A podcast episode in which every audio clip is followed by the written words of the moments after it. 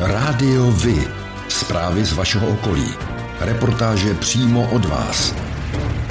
Rádio Vy. I vy budete slyšet.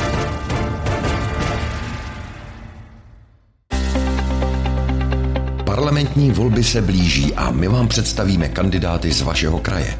Jak budou řešit problémy, které vás trápí? Pomůžou nějak vašemu kraji? Poslechněte si přímo lidi, které můžete poslat do parlamentu. My se všech zeptáme, ale i vy jim můžete nahrát a poslat vzkaz. Poslechnou si ho. Nebo můžete některou kandidátku přímo v našem rádiu podpořit. Jsme podcastové rádio Vy. I vy budete slyšet. radiovy.cz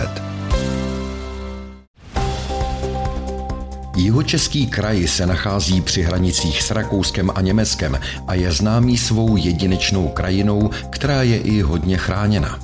Na jeho území najdete několik chráněných oblastí, Národní park Šumava a stovky dalších přírodních rezervací a památek.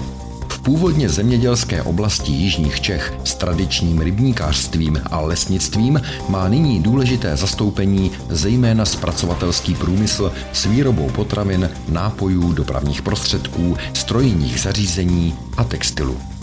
Jeho Češi hodně sází na cestovní ruch. Mohou toho hodně nabídnout – od krásné přírody s rybníky a vltavskými přehradami po památky UNESCO v Českém Krumlově a architektonicky unikátních Holašovicích. V minulých parlamentních volbách se na jihu Čech volilo poměrně roztříštěně. Alespoň na jeden mandát z rozdělovaných 13 dosáhlo hned 8 stran. Nejvíce poslanců získalo ANO, které s 28% a 5 mandáty jasně vyhrálo. Druhá ODS má z jižních Čech dva poslance, za zisk 12% Zbylých šest stran dosáhlo přes různý procentní zisk vždy na jednoho poslance. Mandát získali Piráti, SPD, KSČM, ČSSD, KDU, ČSL a TOP 09. Do letošních voleb jde minulý vítěz ANO v čele s ministrem Richardem Brabcem, který uvolnil místo v Ústeckém kraji předsedovi Babišovi a sám kandiduje v Jižních Čechách. Kandidovat už nebude ministr zdravotnictví Adam Vojtěch, který minule v Jižních Čechách uspěl. Mandát bude obhajovat v dresu koalice spolu poslanec ODS Jan Bauer. Záda mu bude krýt lidovec Jan Bartošek.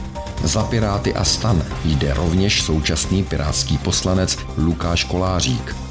SPD lídra změnila. Místo poslance Miroslava Roznera je na prvním místě Iveta Štefanová.